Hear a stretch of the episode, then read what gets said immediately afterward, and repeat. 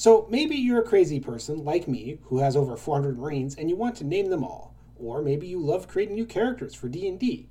Or maybe you just really like learning the meaning and origins behind some of your favorite nerdy character names from pop culture. Well, then, it sounds like you need Naming Your Little Geek by Scott Root. This is an incredibly fun and easy read. It taught me not only is Ulrich the name of a war god, but also a Sith master. It also comes with one more added benefit it's a great resource for naming your babies.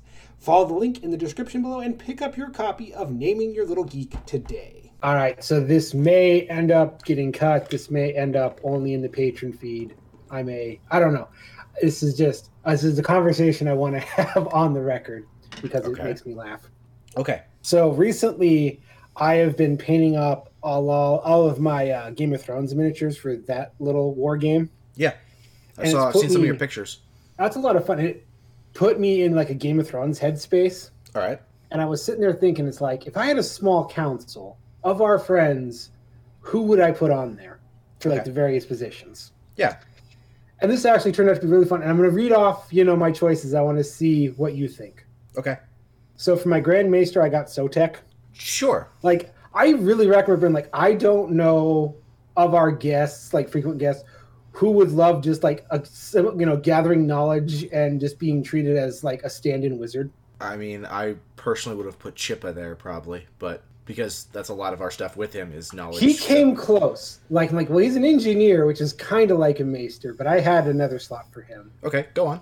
Uh, Sotek is reasonable too, but again, it's Sotek bringing us information, so sure. That's why I thought, like, if I have a question, who would I go to? It would be Sotek, and he would give me total bullshit and be like, you know what? That sounds right. True. I, I mean, when it comes to Warhammer Fantasy or Age of Sigmar, if Sotek tells me, I, I take it as gospel essentially. That's like, you know, I'm, I'm going to believe you. That sounds that sounds right. yeah. Okay. Uh, Master of Laws, I made Scott. You know what? Just based on his interactions in our Discord, I see that because he's very. I also would trust him to be fair as a master of law. That's what I mean. It's like Scott strikes me as okay. He's got good ideas. He's going to push to implement those good ideas, And he's going to I be, trust him. and he's going to actually care about justice for people, not just law. Yes. So, yeah. I mean, not that our other patrons don't care about justice, but I feel like Scott makes it part of his like known personality on Twitter and Discord. So, you know, he strikes me as a good dude. And he's like, we should really implement these policies because they're genuinely good. And I'd be like, okay, that tracks. Yeah, that's fair. sure. Okay. Uh, Master of Whispers was wretched. And the only reason I made wretched my master here, here, the only reason he got me a Master Whispers is my brain went like, wretched. What do you know? And I heard in my head, oh no shit. you know that if he was actually the master of whispers, there'd be a lot more just brutal deaths. Because uh, I love Wretched, but subtle is not necessarily one of his strong suits. I know, but it just like it clicked in my head and like wretched would be perfect because I can just hear, I don't know shit. His two hear. His two armies in Warhammer are Tzeentch and Khorne. I don't Maybe know. it was the Tzeentch that kind of wormed in the back of my head. Like, no, he would love that. Yeah. Oh no, I would just love to see him in that position. I don't know how effective he'd be, but I trust him to try. Listen, this isn't necessarily about effectiveness. This is just who fits where. I mean, yeah. Like let me put it this way: if I were in the king's position, like you and him are like neck and neck for hand of the king for me. But that's so. There's a reason why. Like I trust him. Is my point. Yeah. Uh, no, speaking of people that might not be the best at the job but just fit, I made Woonvog the Lord Commander of the King of the King's Watch. no, no, that is that. No, that fits. Like he's a paladin. He's a real life world, like a real world paladin. He would be Sir Barristan. Like literally, when I think of Game of Thrones characters, that's probably the one I think of for him. So Here's how my logic played out. My brain went like, I feel like Woonvog has expressed his love of knights in the past. Yeah, because he's a living paladin. I'm telling you. And then my brain went, and Woonvog would go, I get to pick, you know, who gets to join the Kingsguard. We're going to find all the Brienne of Tarths in the realm and bring them to this kingdom. I mean, you're correct. He would definitely do that. And I'm like, you know what? There's nothing cooler than a king being surrounded by giant, strong women. Like, you know, no, no. Woonvog has my best interests in mind. no, I absolutely 100% agree with Woonvog as as leader of the Kingsguard. So Uh, this one, again, this is kind of shaky logic, but stick with me. My master of ships was Chris because he's from Boston, and I feel like he has a boat and he's by the ocean, so he has to understand ships better than most of my friends. I I don't have a counter argument for that.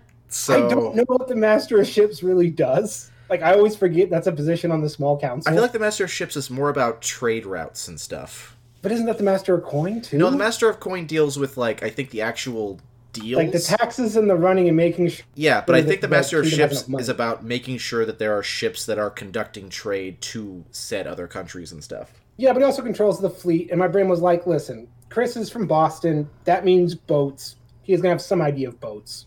I I can't argue against it, and I don't know who in our group would be a better master of ships, so I can't say. Yeah. Plus, I mean, it works. It's like, oh, it's Westeros. I fi- I hired a funny talking foreigner to be my master of ships. I- I'll tell you one thing. That's the position I definitely wouldn't put Wretched in because he's also a pirate, and you don't put a pirate as your master of ships. I don't know. There's been a couple times. Like, wasn't. By the way, when I say pirate, ships? I'm meaning it literally. Wretched loves rum and and pirate like the the only thing he likes more than like pirate aesthetic is cowboy aesthetic, and that doesn't apply to what we're talking about here. So anyway, Yeah, and I don't trust Wretched not to sail off with all my ships. he probably would. Yeah. That's why he's master of whispers. Is you know he. I feel like I've appeased him enough. Like, all right, I'll stick around. This is fun. yeah. Uh, master of coin took me a while, but when I realized, I realized, oh, that makes perfect sense. As uh, Slagathor. Slagathor's your master of coin. Does she handle all the finances in your in your marriage? Yes, and I thought about like, okay, the master of coin has to be able to tell the king, no, we are not wasting money on that. And who better than my wife to go, no, we're not start, we're not holding another fucking tourney because you're bored. We got to make fucking taxes. No, because that was the problem with all the previous master of coins. They're just like, yeah, no, sure, king can do whatever. No, I'd love to just see that scene of Slagathor as master of coin verbally tongue lashing the fucking king for for overspending. Yes. Plus, if I'm not there, she'll keep all y'all in line. Sure, I'm I'm on board with that.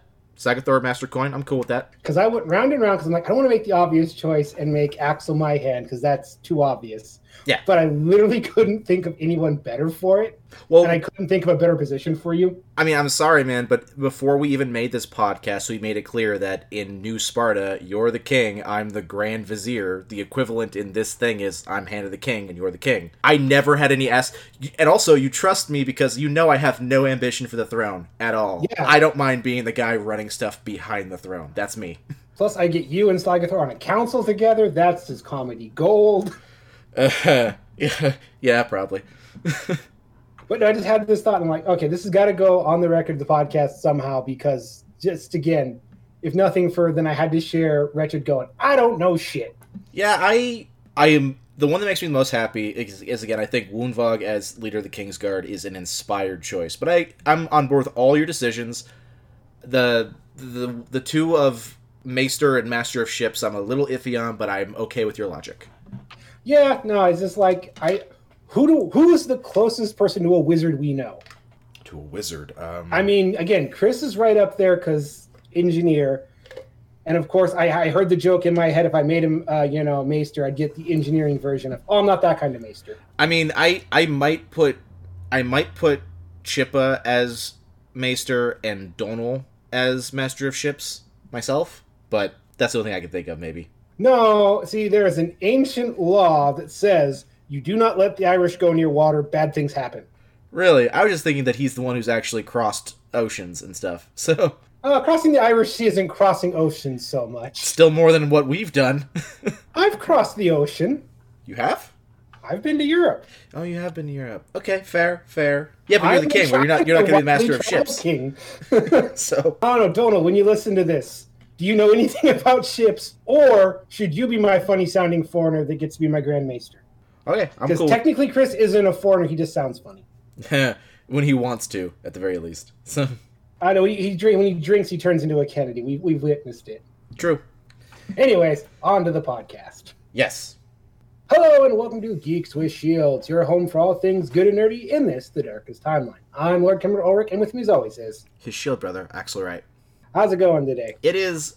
I'm on a time crunch, honestly. It's been a really stressful day. I, I went into work an hour early to try to get ahead of things, and when I got to work, everything was on fire. Not literally, but that's what it Oh, felt one like. of those days. Yeah, so I was I was busy all day, and then I got off work, and then me and the lady had some errands to take care of. So I actually got to this recording kind of late, which also meant I had to pick up my food on the way, and I haven't had a chance to eat it yet. So it's sitting next to me, which also means that throughout this recording you might hear like ice because I didn't have a cold drink. I've got bunch of cans of warm soda and a and a metal cup that I have ice in, and I can't I can't silence the ice when I drink it, so I'm sorry if that gets picked up in the recording.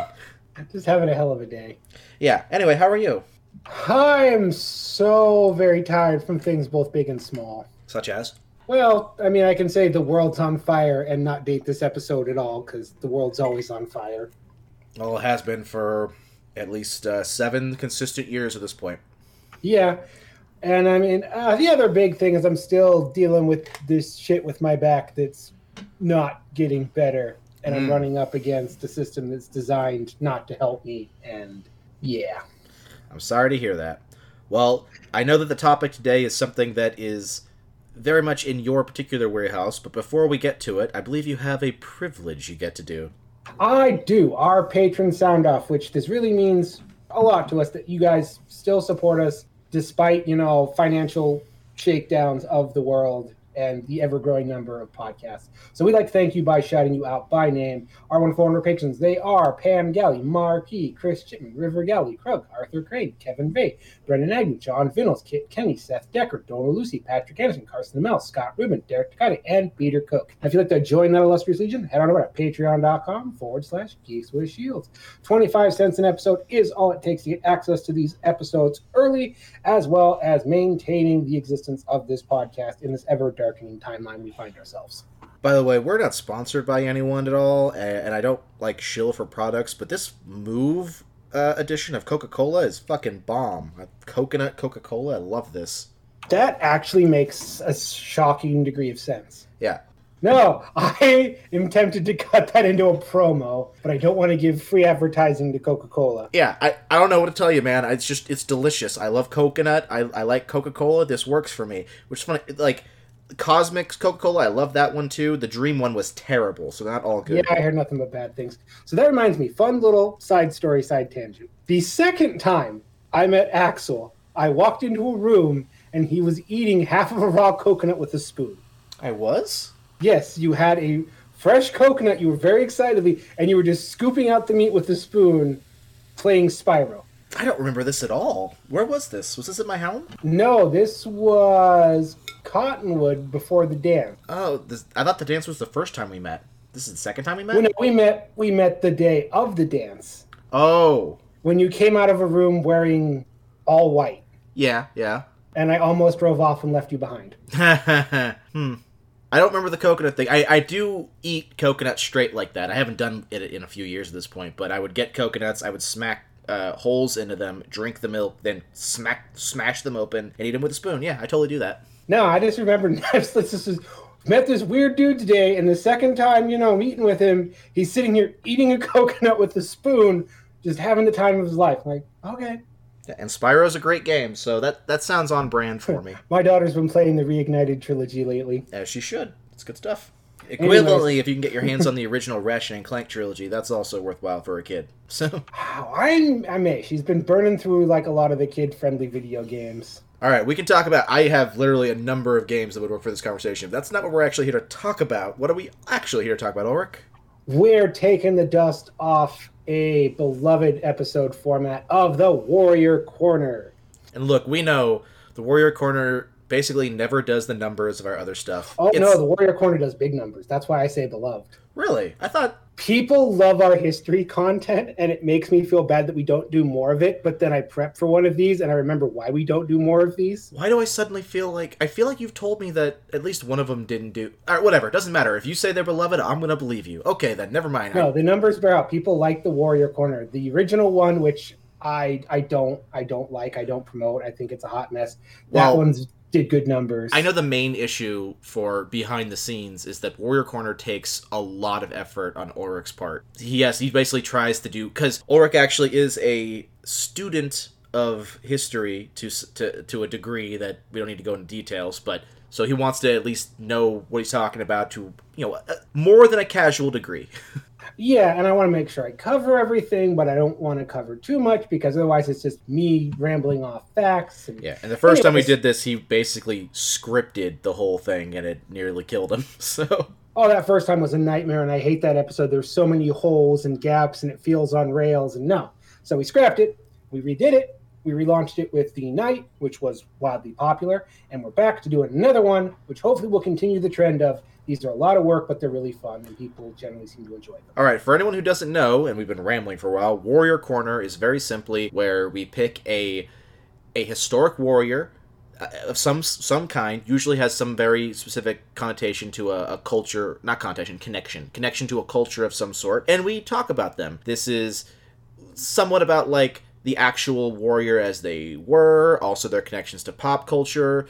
After our initial episode, we changed to be a little more freeform. So while Ulrich has a general kind of set of things he wants to get through about their reality, this is kind of like a loose conversation about some warrior from history. Yep. And you know, the night one was so easy, I decided to up the difficulty, and this time we're talking about the Roman legionary. Which is a big one for Ulrich, because Ulrich has always been a big fan of Roman stuff. I see you say that, and it's more complicated.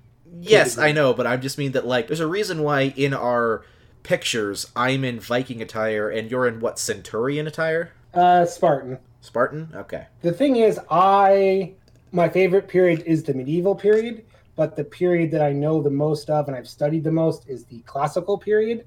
And because Rome makes up a big chunk of the classical period, you can't really study it without also studying the Roman Empire. Do you know much about the Roman Empire post break?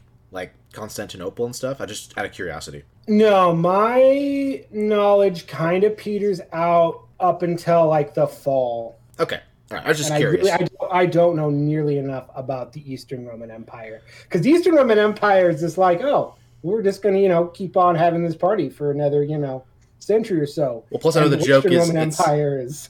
The joke I know is that it's the not holy, not Roman, not Empire, Holy Roman Empire. So- Yeah, no, I mean, Eastern Empire just like rocks on, becomes the Byzantine Empire, and they're just like doing it.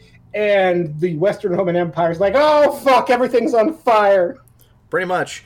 So, anyway, back somewhat on topic. If you're listening to this and you don't know what a Roman legionary is, well, you've prob you've almost certainly seen it uh, in. Oh, yeah, I, no.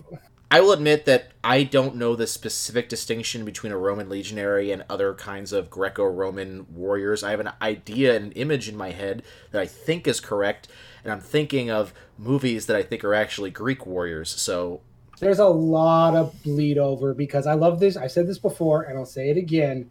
The Roman Republic, Roman Empire are the Borg of the ancient world. the board that that makes sense. In that they just assimilate the best bits from everybody else and convert them into their own. So the image in my head, and tell me tell me where I'm wrong, is a dude in like maybe bronze or maybe even iron armor with a lot of red, probably like a cloak of red, uh, and like a helmet with like a big ass brush looking thing on top. You're in the ballpark. Okay. Oh, and sandals, of course. Yes. and actually, we'll talk about that as a big important part of what made them so effective. okay, so then go ahead and give us your intro then. So, primarily, we're talking about the late Republic to Empire version of the Legionary, which is what most people imagine. But real quick, I want to talk about the early army of the Republic and what that looked like, how that worked. And this is the very early days, the early, like, Rome is established as a city and a very growing empire. Oh, and by the way, if you're listening to this and you don't understand the basics of Rome, I'm sorry, we're not an actual history podcast. Go find There are so many good ones that will talk your ear off about the Roman Empire, the foundation, the Seven Hills, the Etruscans, everything. Yeah, we're not here to give you everything, so go get a the understanding of Rome. I made the first time. Yeah, come back after you know at least what Rome is or was. So the very earliest form of like agreed terminology for the Roman legionary is the manipular legion. Manipular? Like Yes, that's a or weird manipular. Manipular. Sorry. manipular. So also, I had a fucking nightmare trying to figure out the correct pronunciation because, fun fact, the Greek pronunciation of words and the Latin pronunciation of words are slightly different, but they share root words and connections. And I was going fucking out of my mind. I said, "Fuck it, I'm going to say it as I know how it's pronounced." okay, I mean it looks like Again. manipular to me. So yes. Anyways, this is composed. This is how everyone does it. It's levied citizens. Like, hey, we're going to war. You need to show up and bring your shit this day to go off and fight. We're going to fight for however long it is between harvests. all right, when you say levied citizenry, does that mean like because I know Rome famously Rome had a senate and Rome had a, a society that was somewhat like citizenship based on service or something, right? That comes later, but yeah. Oh, so or in this early we didn't have that. So this is more just like uh, you live within the boundaries of Rome and you're not a slave. okay, but it's still like volunteer militia at this point. Yeah, it's you're called up to defend Rome, and it's and they they're kind of smart. And this well, this was also the trend of the time of depending on your personal wealth determined the style of battle that you went to and how you were used. Okay, that could be good or bad depending on. Yes, that's one of the early problems they kind of run into. But basically, you know, the poorest people, they were the light infantry. They showed up with uh, throwing spears and small shields. Fair. And then these are typically the youngest guys. So, you know, they don't have a lot, but they can run really fast, which is good for being the guys that get shoved out front. Meat shields. Yeah. Okay. Yes. And then, you know, you have your medium infantry, which are, you know, and then your heavy inser- infantry, and then your heavy spearmen. And heavy. So heavy spearmen are the the more wealthy people because they get to This is the rich old guard, and at the very, very, very top, you have your cavalry or equites, which is the people that are rich enough to have horses. So the people who are rich enough to run away from the battle if it's too also, dangerous. they could be re- if their horse died, they could be reimbursed by the Roman Senate. Mm, okay. And also, interestingly enough, the Romans in this period typically fought in a three-line formation, with the poorest people being at the front and the richest being at the back. Okay. The uh, the year, by the way, because I don't think you said it, the year we're talking about here is a range of you have listed 315 BCE to 107 BCE. Yes. Go on. So the only real things that matter about this period is they're organized in centuries, and each century is between 60 to 120 men. So there's 60 units of light infantry or 120 units of light infantry, 120 spearmen, but it's organized around that number. Okay. And then each century is led by a centurion, which is the guy you're thinking of with the big brush helm helmet that you can, you know, see. I will admit, I'm pretty sure my brain went right to a centurion from the game For Honor. Now that I think about it, but go on. Probably. And but that's there's two of those guys, and it's you know first centurion and second centurion, and they organize. They're they're in they're in charge of this one century. So each century is led by at least two people. Okay. I know that's very And- common in Roman history. It's a lot of twos. Yes. Well, this is kind of what their early thing that you see that makes them great is they're trying to achieve set numbers. They have clear chains of command. They're also fairly well equipped. But this is where we get into the Borg of it because Rome spends like the early part fighting with the local Italian tribes and the Greek colonies, and they kind of take on the Greek style armor. As they would the- call the barbarians. well, the Greeks came up with the term barbarian, and barbarian means is a word they use for anyone who didn't speak Greek. Because to gibberish. them, anyone who didn't speak Greek sounded like they were going bar, bar, bar, bar, bar. yes, it's a very high hoity-toity way of viewing the world. Of like, you speak stupid. Pretty much. But anyways, the only thing we'll talk about here is they adopt the scutum, which is this big, heavy, honking, almost tower-style shield. oh, okay. I've heard of Tower Shield. I've seen them in video games. And it's just it's really it's big it's effective it covers pretty much everybody and then three centuries went into a maniple and that's the very most basic building block of the early roman you know legionary Okay, that takes us into the what you have listed here: the Marian reforms and the, the marian reforms Marian. Okay, so now we're looking at 107 BCE to 235 CE.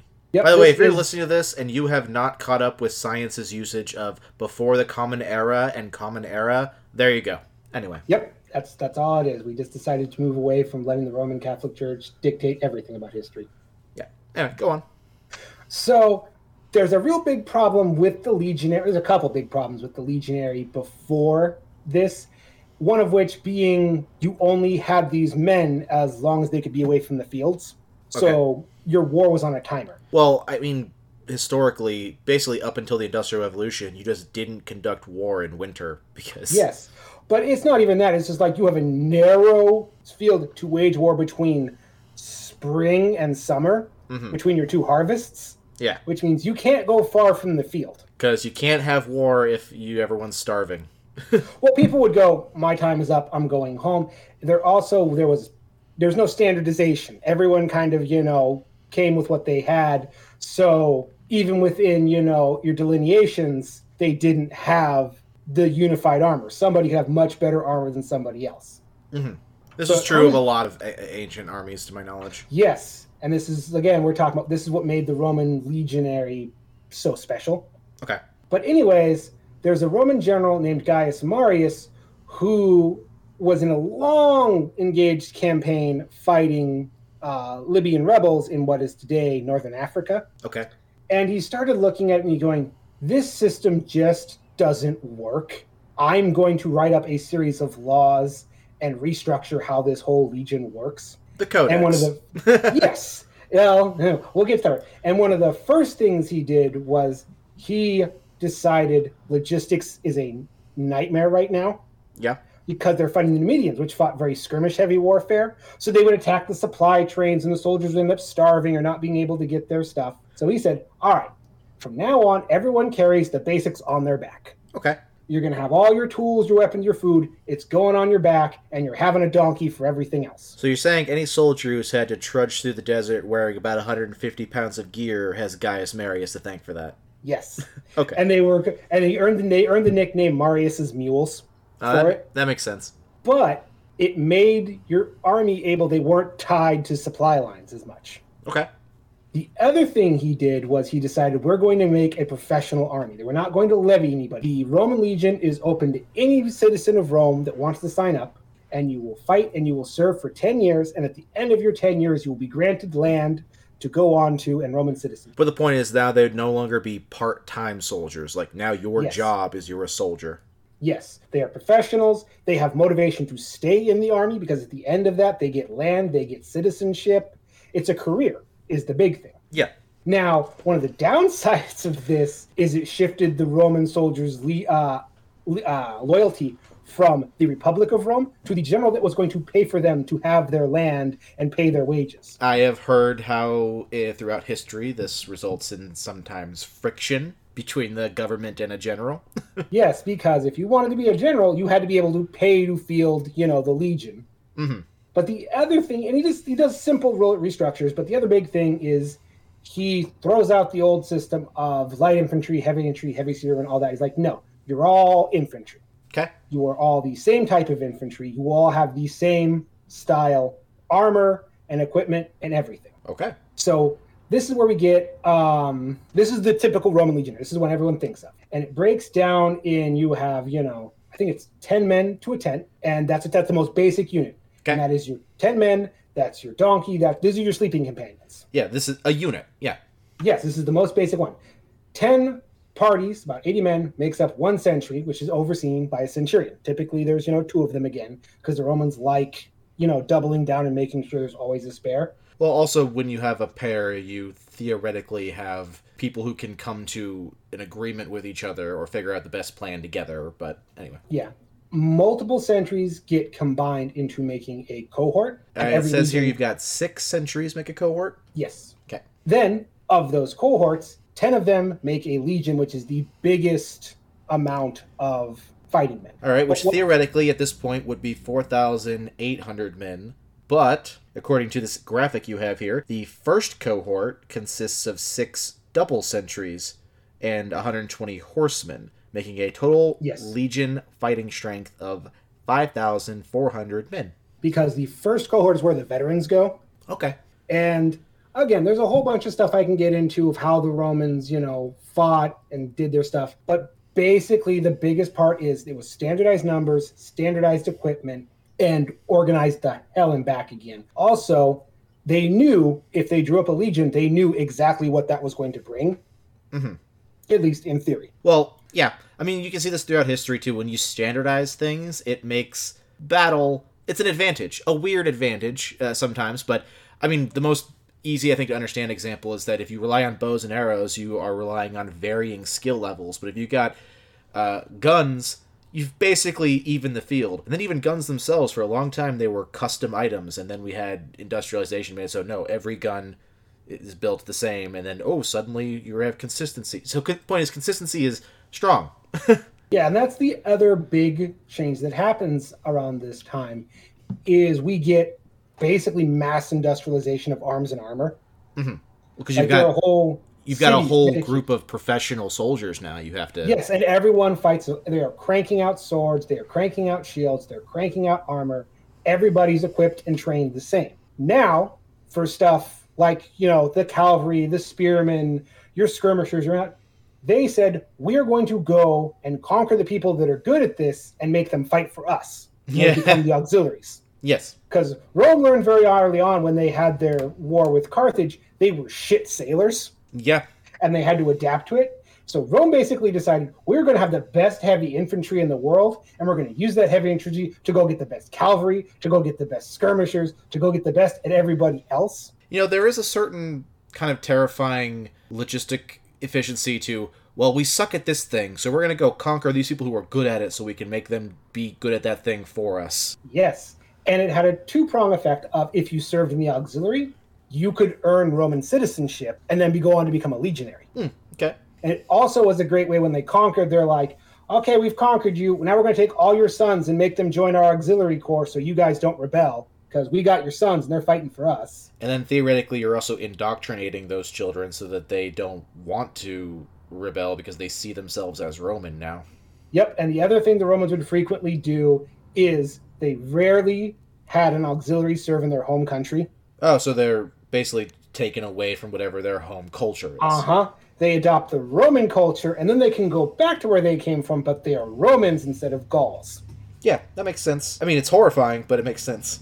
The Roman Empire is fucking terrifying, man. oh, absolutely. I knew that. Well, this is why I call them the Borg. There's just you look at them and you're like, you're fucking efficient little fuckers, aren't you? I've studied the Punic Wars to a little degree. I, I know. Yeah. Well, the Punic Wars is like this is comes after the Punic Wars because you saw how the Punic Wars went. The Romans got lucky a lot. yeah. Well, as you said, they were terrible on on water. They basically got their They were asses saved terrible by. on water. The armies had serious issues. They basically got their ass saved by Fabius.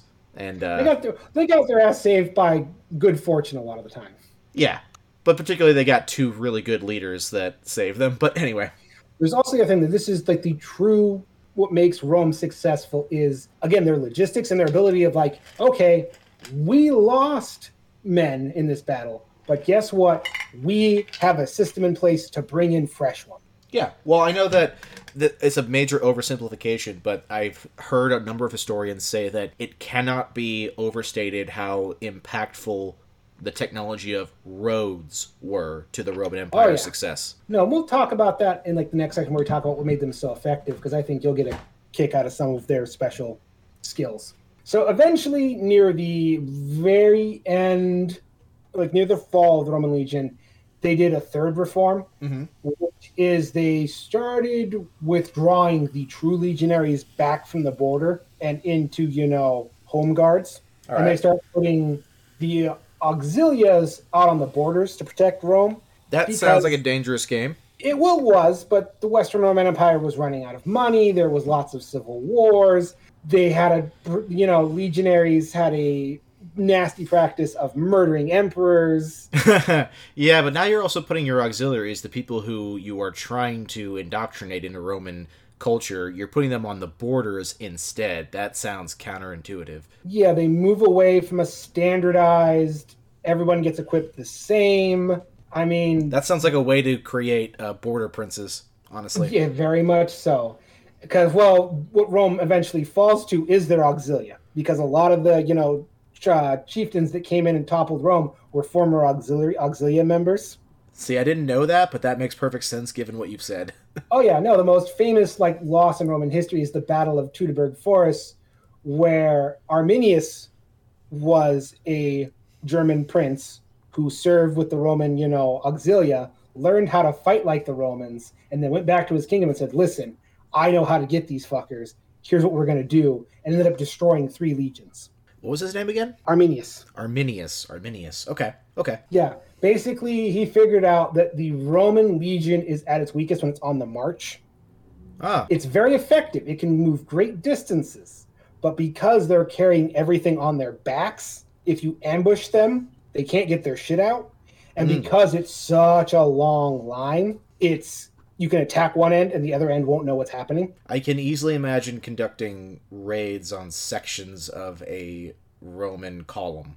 It's exactly what he did. Yeah. Well, another thing, throughout history, we find that guerrilla warfare is extremely effective, and there Oh, really yeah. there really isn't a counter to well conducted guerrilla warfare. There kind of just isn't. No, it, it's hard to counter, but it's long and it's grinding, and I don't know. I think at some point we may dig in to the Napoleonic guerrillas because they're really cool and really awesome. And But anyway, for about. now, I think it's time to get into what made the Roman legionary so effective.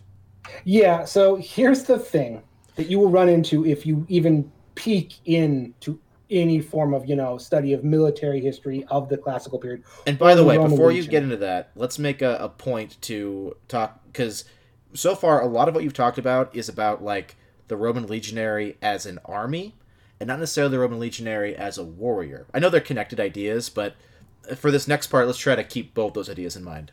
Yeah, because I'm, I'm going to talk about that right now. So there is, I, I call it's the myth of the Roman legion, Mhm. which is this idea that the Roman Empire was unrivaled force. Not going to contest that. At its time, yes. Yes. But there's this weird, almost insidious idea that warps them into Supermen. Yeah, which of course they were not. No. And this idea that, well, a Roman legionary on his own could be anybody else because he was just so good at his job. Well, honestly, also it wasn't just they had the tech; they had the really good shit. It's a combination of things. But we also got to talk about this. There's a reason fascists are obsessed with the Roman Empire. Yeah, okay. I mean, there's a reason why Western civilization in general is obsessed with Greco-Roman, Yes. but yes. But no, I want to dispel that. A Roman soldier on his own is not this unrivaled killing machine.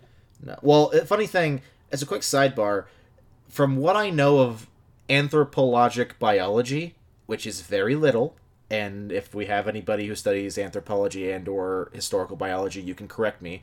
But my understanding is that basically up until 100 years ago, the human race as a whole was on average smaller. Just a Yes. lot smaller than we are now because they had much shittier diets in general. Well, humans have been evolving to be steadily taller over time, too.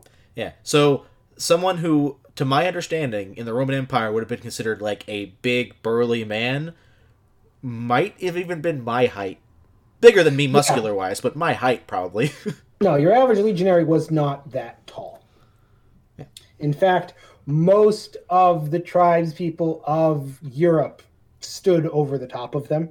and they they were Rome has a deep fear of the barbarians because very early on in the history of Rome, barbarian a barbarian tribe came down, sacked Rome, almost wiped it off the map. oh. Okay. So they lived in fear of these horrible barbarian invaders. Well, I, I, remember certain history channels saying that barbarians at the gates is like the catchphrase of Rome. Well, they yeah, it's there's an irony of what many people think inspired Rome to become an empire was that initial sacking of Rome. And of Huh. course, the death knell of the empire is them getting sacked again by more quote unquote barbarians. By the way, it's a quick sidebar. If there is any historical civilization eh, uh, of warriors that probably does take the mantle of Superman, it would be Genghis Khan's Mongols. oh But fuck yeah, but that's a whole other conversation. So, we're, we're de- that one's definitely on the list. from what I can tell, by the way, there has never in the history of humankind, even today, been an empire as large as Genghis Khan's. He got the largest Yeah. one by size. So, but we're not talking about him right now. Yeah, no, that's a whole separate. Anyways, but what kind of gets ignored is no, if you put a Roman legionary up against a single warrior from one of the other tribes, he's going to run into some problems because the Romans legionary is designed to fight as part of a group, and part of that is that big, heavy scutum shield. Yeah, the classic like- idea. I mean, I'm sure that even the average person has seen, you know, Zack Snyder's 300, and they make a bit in it. Like, yes, it's it's historically wrong that they're all basically naked while they're going to war. They had bronze armor at the time, but one thing that movie does illustrate, and that comic illustrates, I think, is the idea of the shield covering not just you but the person next to you. Yep, and that's how the scutum kind of works, but it's more of a big rectangle. Yeah, which is what creates right the the the idea of the Roman phalanx. Well, it's called the testudo and it's the big square formation that they overlap the shields, and it just becomes this big, slow moving wall of armor. Yeah, which then It's you very good. poke spears out of. They didn't poke the spears out of. oh, they didn't? No, ironically, the Roman design was able to counter the Greek phalanx because it was more maneuverable. Oh. It could shift and move because the phalanx requires that everyone's shields overlap everyone else's, Okay. and you stay in that formation. The Roman design, especially with the scutum, which they took from you know the uh, Italian tribesmen, allows you just have to make sure your shield is as small a gap with the guy next to you, but it mostly covers you. So it's very flexible. It can move. It can elongate. It can expand. It, it has flexibility. Hmm, okay. The scuttle? that's- Scuttum? The scutum is this big giant. How do you spell shield. that? S C U T U M. Okay, scutum. Got it. and that's a big thing. The other big thing is a, and this is hotly debated where they get it from, but it's largely credited to the Gallic neighbors to the north, which is the pilum. Okay, what's the pilum? It's a big ass heavy throwing spear Mm, okay. that goes through shields and people. All right. And they ca- every legionary carried two of these, and they would again. This was very rehearsed, very mechanized. They would throw one and then charge, and then throw another one. And even if it doesn't kill somebody, it's a big, heavy weighted spe- uh, spear, so it immediately neutralizes your opponent's shield. It's funny because when I think of historical warriors as mostly a layman, I'm a fan of history, but I'm still basically just a casual layman. My understanding is that the historic warrior most associated with throwing spears is uh, 10th century Scandinavian warriors, but I haven't heard about it in. I mean, I'm not surprised that. It gets left out a lot, but spears are like one of the most used throwing spears, especially one of the most used weapons Well, in history. in historical warfare, pole arms are king because Yes. generally speaking, range is king. If I can kill them farther away from them than they can kill me, I'm gonna, I'm probably gonna win. But I just mean that the idea of throwing spears specifically feels very Viking specific. I know, I, I definitely believe you. I'm just saying it's funny that that's not the. When I think of the image of a centurion in popular culture,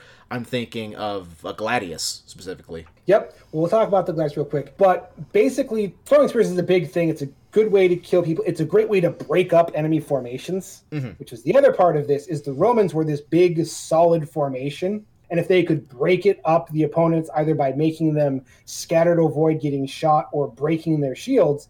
Now it is a solid force meeting a scattered force. Well, it's funny you mentioned that the scutum was flexible because I know that in the Second Punic Wars, one of the reasons why the Carthag- Carthaginian general Hannibal Barca was able to fuck up the Roman forces so frequently is because the Roman forces relied really rigidly on the square phalanx structure at the time. But yes, because they're still using the Greek model. They've adapted their shields, but they still are using that three line formation. Yeah, and Hannibal Barca just destroyed them by taking advantage of that constantly. And so it sounds like they might have come up with this scutum almost as a way adapting from what Hannibal Barca did to them. Well, the Scutum's the show. They had the Scutum. The Scutum goes Oh. all the way from early Empire up pilum? to What was that word you used then? the Pilum. Pilum. Yeah, sorry, the pilum. The Pilum's another. It's in there, but this is kind of the Marian reforms when he changes the structure of the Legion to be individual stylized fighting forces rather than first line, second line, third line. Yeah, I was sorry. I was just making a comment that you you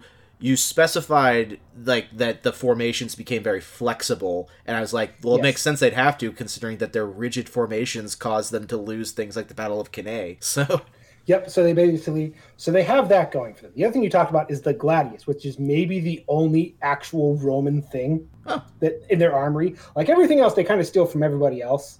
Like, Now- the the shield they get from the local tribes. The spear they get from the Gauls. The helmet comes from the Gauls. I am positive that even if you have no, if you're listening, even if you have no idea what a gladius is, you've seen it. It's one of those Yes. weapons that just shows up in pop culture all the time. It's it's a sword with a very defined shape. Yes, and it's extremely deadly at close quarters. It's a real great stabbing spear, which is where the Romans excel because they've taken away your shield, and it's this big solid mass, and they've just got this spear, and all they have to do is stab, and it's about, I think it's just over two feet long, just barely, Yeah, it's it's wickedly pointed. as far as swords are considered, Gladius is, is actually pretty short. It's to my understanding, it is meant to be a all right. We're in the thick of it now, and I'm gonna get this blade in you kind of weapon. Like once you've gotten past the pole arms. Yes, but it's a very narrow one, and it can get out between the gaps in the shield wall, That makes sense. which is a great counter for a lot of other swords at the time, because a lot of these swords are kind of this is the longer swords, which an over the head downward strike. Romans don't have to do that. They don't have to expose any of themselves other than this poking out motion and stabbing. so does this the gladius and the the scutum and the pilum all this combined to this bullet point you have here of proto combined arms? Now I'll circle back to that because I also got to talk about their armor, which is really again a huge thing. Of they are the first army to really adapt universal armor and almost a proto plate armor in the Lorica Segmentum, which is overlanding overlapping bands of iron armor Mhm. that covers the entire torso and shoulder, Yeah. and then a nice heavy iron helmet with a tail off the back to protect your head from getting hit in the back, and a bar in the front to keep you from getting conked on the head. So they're heavy armor. They're armored head to toe. Mhm. I say proto combined arms. I'm talking about the fact that they had every legion marched with the core of your infantry, your legionaries, but they also had the best cavalry they could get. They had the best skirmishers they could get. They had the best archers they could get, or the best slingers they could get. They brought the best of everything with them wherever they went. Okay. But let's talk about the sandals real quick, because that's a fun little thing that kind of gets overlooked. There's a reason Um, we call the the genre sword and sandals. So Yes, they had really good shoes, and they had everyone got shoes, which is surprisingly that doesn't happen in armies consistently up until like the late 1800s. well, and it, it does have an impact when you're marching everywhere. Yes, these guys could march, I think, up to like 30 miles a day. Again, that's why roads are so important because it makes marching easier. Well, easier. that was the other thing. They were everyone was an engineer. I was about to say it's you have a- bullet a point here says army Army, of of engineers. Engineers. Yeah. They would build roads as they marched, Hmm. like not laying down the uh, you know stones there that came later. But if the Roman army's marching along and they want to go through a hill, they're digging through that hill, they're cutting down that tree, they're building that bridge. That way, the next time they come through, it'll be faster. Exactly. And every time they do, it gets a little bit better, gets a little bit stronger. And they were good at it. They could fucking throw up bridges in no time, which makes it they're they're very terrifying in that they are we're gonna go fucking here. Other special thing that kind of gets ignored, every night when they made camp, it was a fortified camp. Mhm. Which means it had a wall, had a palisade, had ditches, had gatehouses. The entire tent structure is laid out like cities in a street. So if they came under attack, everybody could easily get wherever. And the longer they stayed in camp, the better it got. I feel like I've seen that in, oddly enough, images of Chinese military too. They're like setting up your tents like a city so that everything is very ordered. But it works because the only time you can really attack these fuckers is when they're on the march. Mhm. And if they're in your territory, and like they, and this is the other thing they did, they would set up winter quarters because usually armies have to march back home and then march back in the summer. Romans build a fucking fortified camp, and they're there with first thing in spring. That makes sense.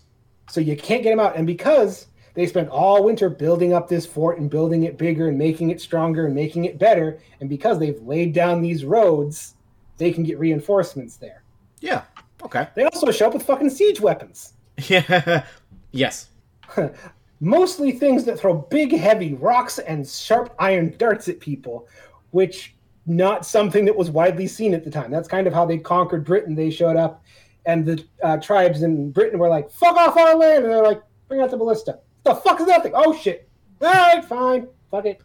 Our artillery again, range tends to win battles. Well, when there's not a counter against it, when it can knock down walls, when it can kill people, and the fact that they can tear it down and build it in the field, and they just strip off the metal bits and do it again. That's the part that everyone kind of ignores when they talk about Romans. Like, oh, it was the training. Oh, it was it's like, no, it was the fucking logistics.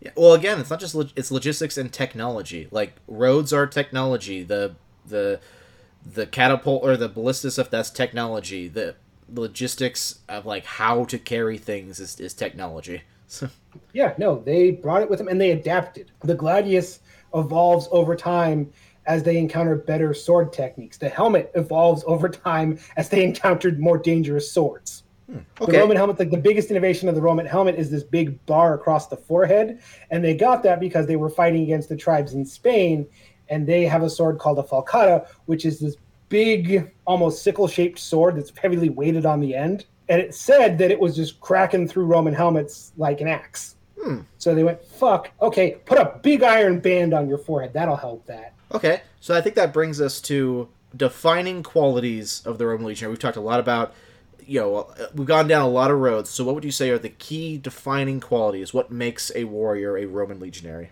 Uh, the big one, and everyone sees it, is that heavy stylized armor that's unified. Everyone's got the same with a clear chain of command as well to go with it. Mhm. Because that's the other thing. The Romans, the higher up the ranks they had, commanders, sub commanders, the whole nine yards, praetorians, centurions, everybody, but they were clear to pick out in the heat of battle. So if they're shouting, you know who to listen to, which is another big advantage that they didn't necessarily, like Eliza didn't have. The Romans were like, you're the professional shouty dude, you get the big fancy stick. Yeah, well, that's another thing a lot of people don't necessarily think about is when you've got 10,000 men on the field and you need to get into specific formations, you're doing it with flags and like yelling. yes. And because they had a yeller, a series of yellers from the top to the bottom, chain of command was real clear, real effective. So they can pivot and they can shift and they can do everything. And because they spend so much time training, this is easy to follow out, which is the apart professional soldiers. These are soldiers before professional soldiers existed. And this is, well, I hate bringing it up, but these are the kind of things, especially the clear chain of, of command and the defensive armor and stuff you talked about, are the reason why we have what happened with Boudica. So, yeah. And that, without going into too much detail, for anyone who doesn't know, Boudica was a, a Celtic queen, essentially, and she put a force of essentially peasant warriors against, like, I think it was like a single Roman legion. Yep. And, and it was one of the most ridiculous massacres in human history because they were so ridiculously outnumbered, but they just funneled this peasant army and murdered so many of them. It's it's actually kind of horrifying to read about oh, and it's impressive at the same but time. That's the other part of what made the Roman legion so effective is they never fought a battle they didn't have to, Hmm. and they never fought it on the grounds that weren't in their favor. Yeah, that makes sense. Because well, again, that that, feels like a lesson. That feels like lessons learned from Hannibal Barca. so Yes. And again, what makes them fascinating is they're constantly learning, constantly adapting. There's so many types of helmets and armor, and that's interesting enough. Like near the end of the empire, when they're getting when they're starting to divide the legionaries, they kind of stopped equipping everybody with the nice Lorica segmenta, you know, that nice banded armor, and everyone got chainmail. Which is Chainmail is not the same thing. no, but chainmail is for the time. Chainmail is extremely effective while being much much lighter. and it's cheaper to produce. That's the other thing. Yeah, Is like, again, if you look up Lorica Segmenta, it's the most iconic thing, but it's these bands of iron that you're not poking through, you're not slashing through. You have to get between the gaps, and chainmail does not provide that same degree of protection. Yeah. Well, it's funny because uh, chainmail, right? Like it's somewhat good at stopping stabbing. Not really. A spear is gonna fuck up chainmail, but it almost completely neutralizes slashing of any kind. Yes. So but it's funny to note that it took up until the high Middle Ages for us to get back to coating people in, you know, suits of Plate. slabs of, you know, solid plate armor. yeah, And the Romans started with that and then regressed into chainmail. I would say though it kind of makes sense when you've got this super mobile force that's carrying all their shit. If you have an option to make them lighter, it it makes sense to take it. so, It's not even so much the lighter is the logistics start breaking down. Well, the roads cheaper. aren't as well kept up. And yeah, cheap. Money was a big thing. But what made Rome so successful peak is they could get shit where they needed it to go because they made roads. And they made roads in the most Roman fashion of straight line. Yeah. Everything was a fucking straight line. right angles. Yes, very easy to engineer.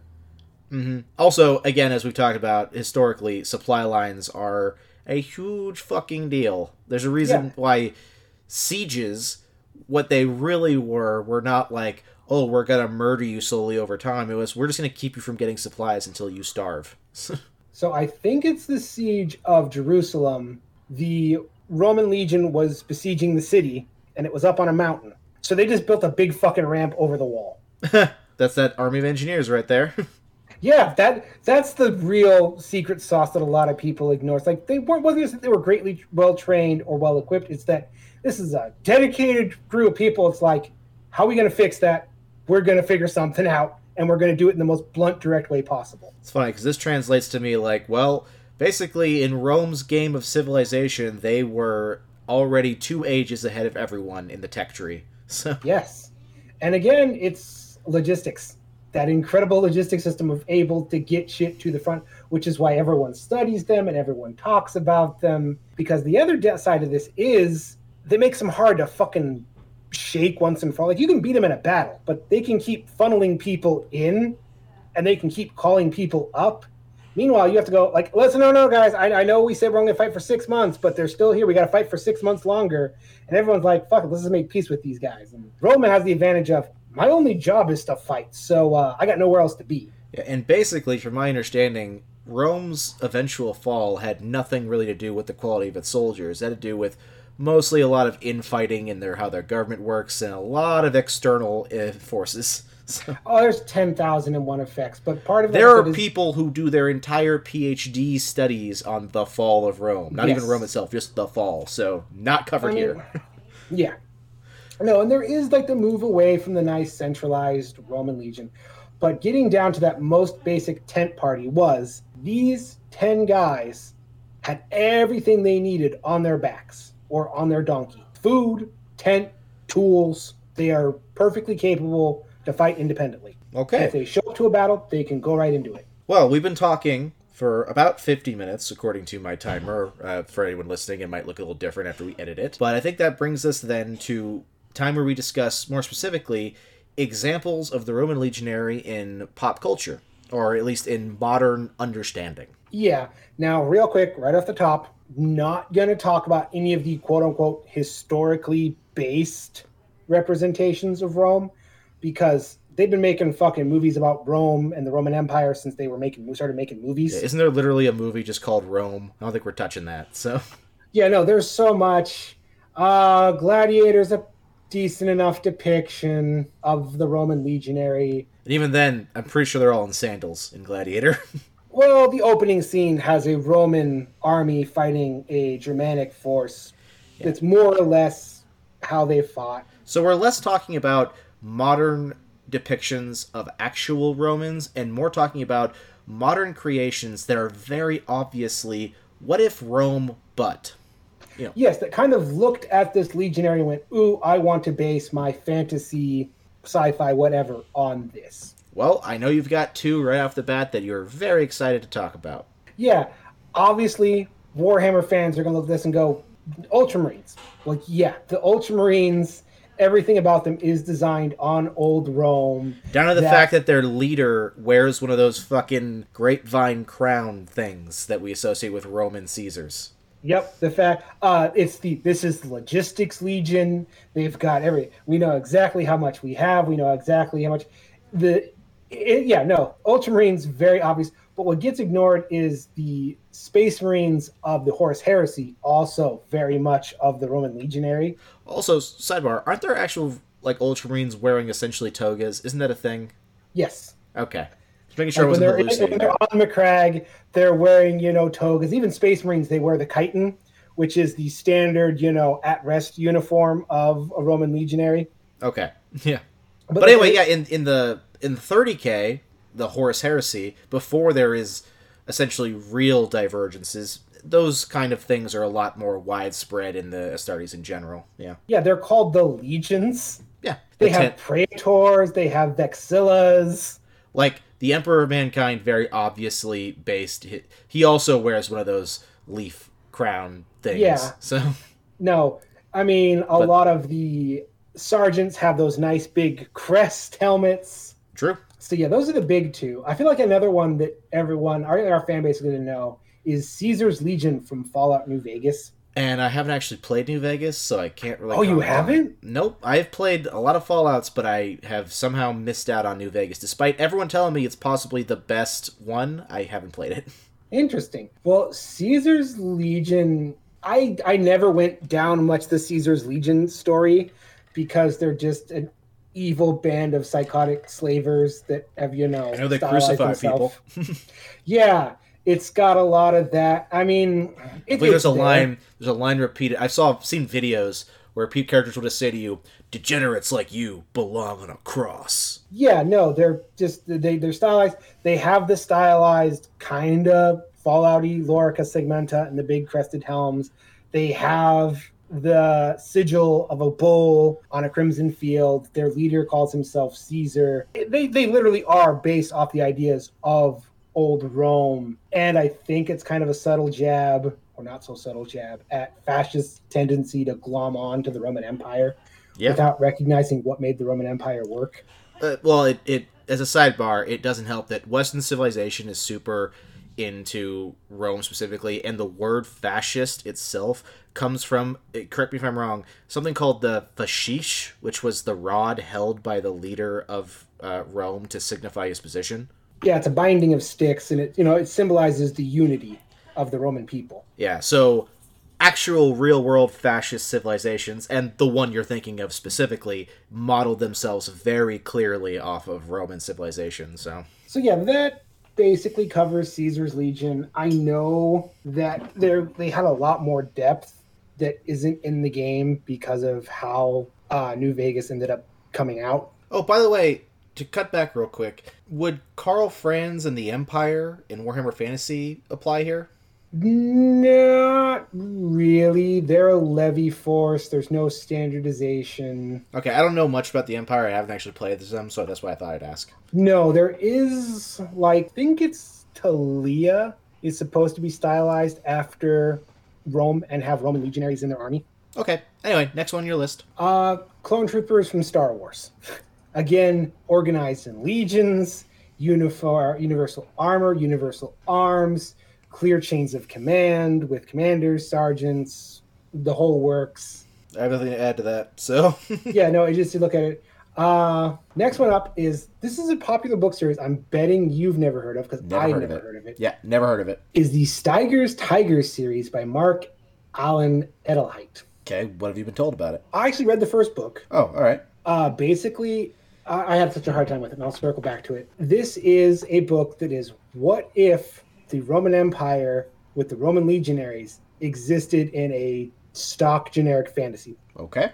and instead of auxilias they have elves and instead of priests they have paladins and it's a very well liked there's a lot of books and i read the first book and it's not bad but i had a hard time getting through it because obviously the author likes the roman legion and wants to write about the roman legionaries and he does a great job, you know, doing that. But then he'll include things that didn't exist in the Roman legionary time, like having sergeants or having coffee or having other things. I'm like, okay, listen, you need to decide which is this? Is it Roman legion like, or is it the Roman legion? Because you can't add things from later historical periods. I mean, Like it's a fantasy. He can do whatever he wants, but I get you I know, but it just it's like it, it the pieces didn't jive with my mind. Like the first time someone rides up with stirrups, I'm like, motherfucker, no. Uh, now, the next one on your list I know is one that you don't necessarily know about, and you put here so that I could probably talk Yeah, this was it. suggested by uh, Scott when I asked, like, I need to know if there's any, you know, Romanesque things in sci-fi that I haven't covered outside the big two. and yeah, there is in in Star Trek the Romulan Star Empire is many things. It is what if the Vulcans actually embrace their emotion? It, uh, but one of the main things it is, and I literally saw that when they were originally conceived, part of the idea was that was on paper was what if Rome never fell? Like, what would that become? And so the Romulan Star Empire is, in some ways, meant to be a twisted, maybe not that twisted, but a idea of what a spacefaring future of a Rome that never fell might look like. So the Romulan Star Empire is run by a senate. They don't have like an emperor or anything. They are very bureaucratic and they're extremely arrogant. Their main personal attribute is that they literally see themselves as having the essentially the divine right as Romulans to be the sole conquerors of creation. And so I mean, that's very Roman. yeah, and so they see everyone else as lesser beings. They are one of only two main races that have access to cloaking technology, them and the Klingons, but where the The Klingons Romulan warbird. I know that thing. yeah, but where Klingons basically kind of borrowed the technology from seemingly from the Romulans in the first place, there's a whole storyline about how they got it. I'm not going to go into that. The Romulans basically invented cloaking technology, so they have the best stealth, which you could arguably translate in space to they have the best transportation because they can go pretty much wherever they want and no one can tell them no because they have stealth. Again, sounding very much akin to what we just talked about. They've got the logistics. Yeah. So I would say those are the main things that are the Rome like aspects of them. Also some of their clothing, but that comes down to very specific aesthetic things. So But they don't have a stand in for the Roman legion. Not specifically because it's space battles, right? The the Romulan Yeah. warbird is their main thing that goes. That would probably be the the equivalent would be the ship itself because the crew that mans the ship is like more like the lifeblood of the ship. And warbirds travel in uh, a lot of times they travel in pairs. Like we see some individually, but most of the time when when Romulans show up, it's in pairs of warbirds. Interesting. See, it- it feels like it's checking a couple of the boxes professional soldier, standardized arms and armor, clear chain of command, Oh, definitely, yeah. heavy armored for a ship, stronger ship. Extremely. Uh, generally speaking, one Romulan warbird is going to be more than a match for almost any other individual ship. Like Klingons, who are the other race that have spaceships, they usually go in more like because Klingons are in some ways a combination of 10th century Vikings and like 14th century Japanese samurai. Or maybe I'm using the wrong words there, the wrong Nerd century. stuff. Yeah, point is, Klingons are samurai meet Vikings, and so their ships, the birds of prey, tend to be much smaller, but they travel in packs, packs of like three or four, even sometimes. So there's a great sequence in one episode where two Romulan warbirds seemingly get the jump on on Picard uh, and uh, his Galaxy class starship, but Picard knew they were going to show up, so he has two birds of prey uncloak. So they make it very clear that his one Federation starship and the two birds of Klingon birds of prey are equivalent essentially to the two Romulan warbirds. We get a loose kind of idea of power scaling there. All right, and last things last. Let's throw another Star Trek one on the fire. The Borg. Do they fit the mold at all? No, there's for a few reasons. One is simply like there's no such thing as a standardized hierarchy because the idea of hierarchy doesn't exist in the Borg. So there's also you could argue standardization, but that's not even really the case. Yes, all Borg come with some stuff that's standardized, but in reality, Borg will send drones with tech to deal with whatever situation needs to be dealt with. So, So the Romans are more like the Borg, and the Borg are like the Romans. probably, yeah, sure.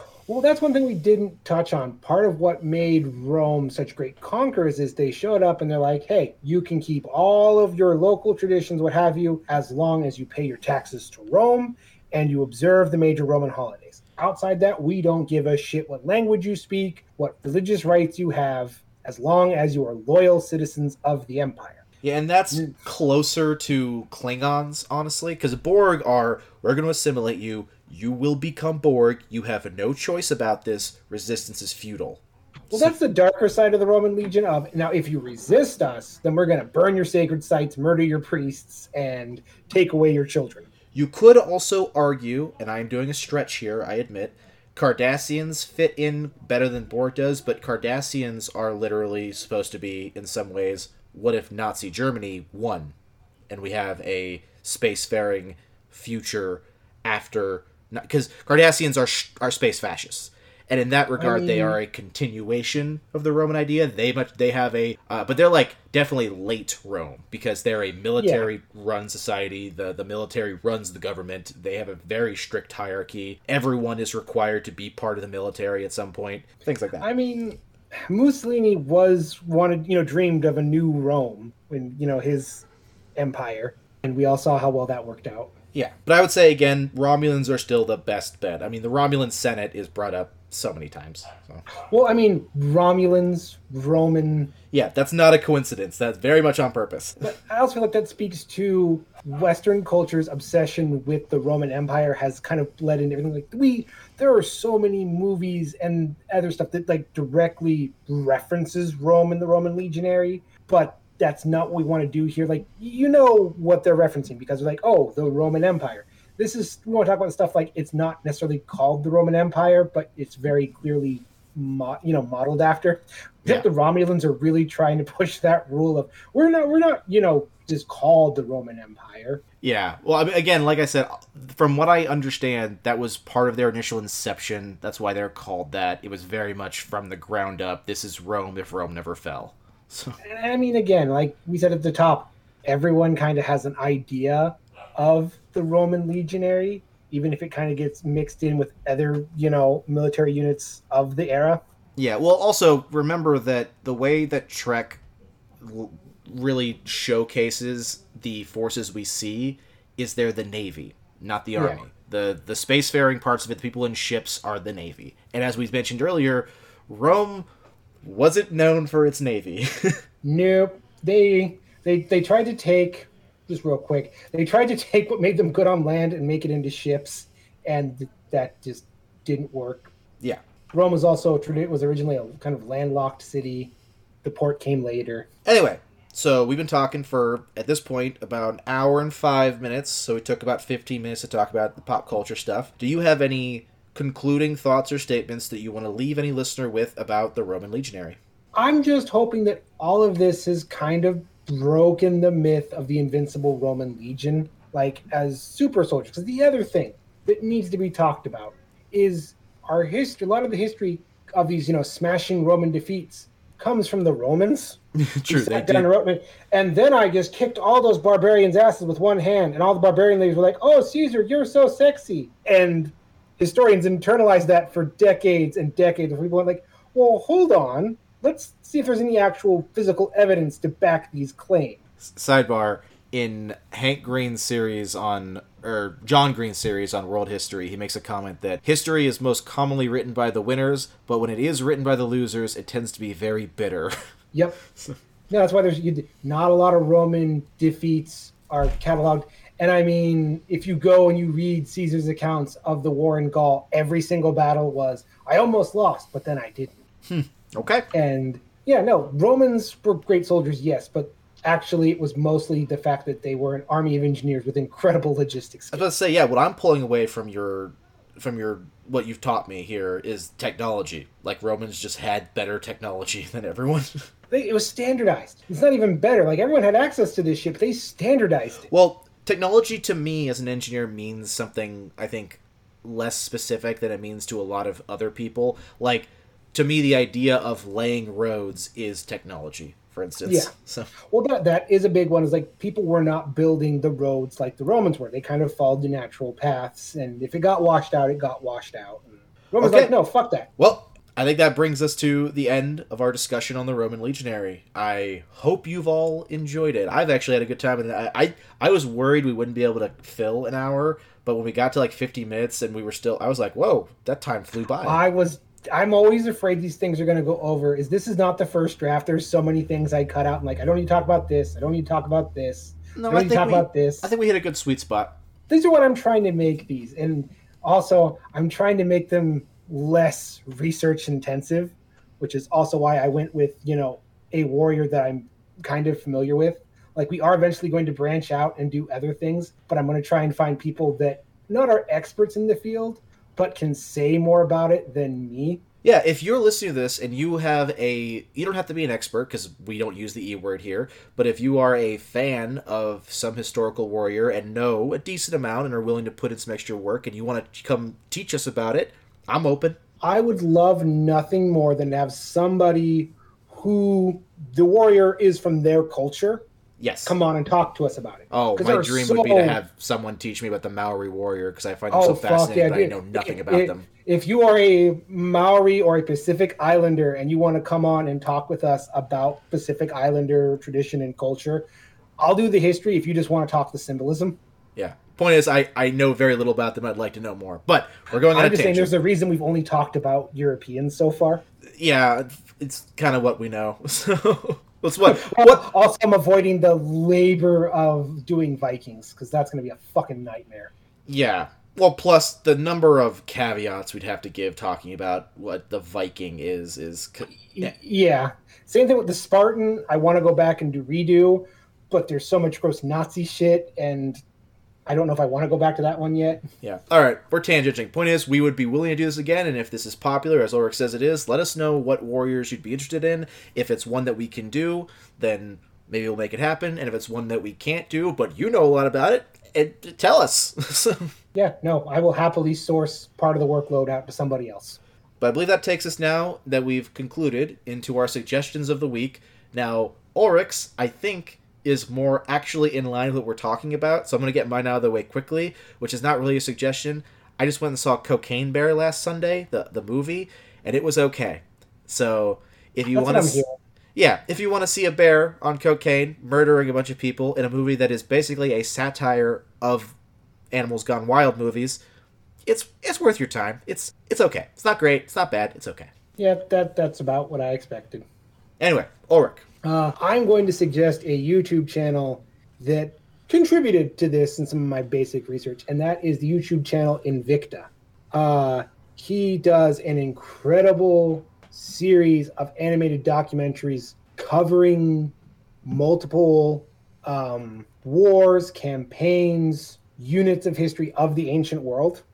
He's got a really great uh, episode I would highly advise of is a 3D representation of the Roman legion Oh, which shows you just how big a single Roman legion is in invis- individual units, like stretched out, and what that looks like, and what that would like converted to if it existed today, how long that would stretch, how many people that is, and it really helps you grasp how fucking massive this force was. very cool. Invicta.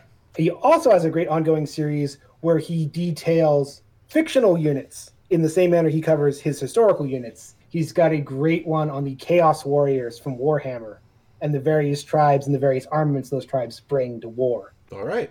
I personally have a axe to grind when it comes to the Iron Warriors. So, but anyway, Iron Warriors. I'm curious. I got. I'm curious why you hate the Iron Warriors. because I read Cult of the Warmason, which was a book supposedly about Sisters of Battle versus Genestealer cults. And then halfway through, a squad of like six Iron Warriors showed up and made the book about them, and it pisses me off. So anyway, Oh, you're gonna have fun when we get to uh, Angel Exterminatus. anyway, I think it's time to take us to an outro, Ulrich. Yep. Thank you all for listening. Be sure to like, share, subscribe. Do the Roman Empire thing and spread this far and wide so that our empire may grow and eventually will collapse. But everyone will remember us as really cool, even though we had serious issues.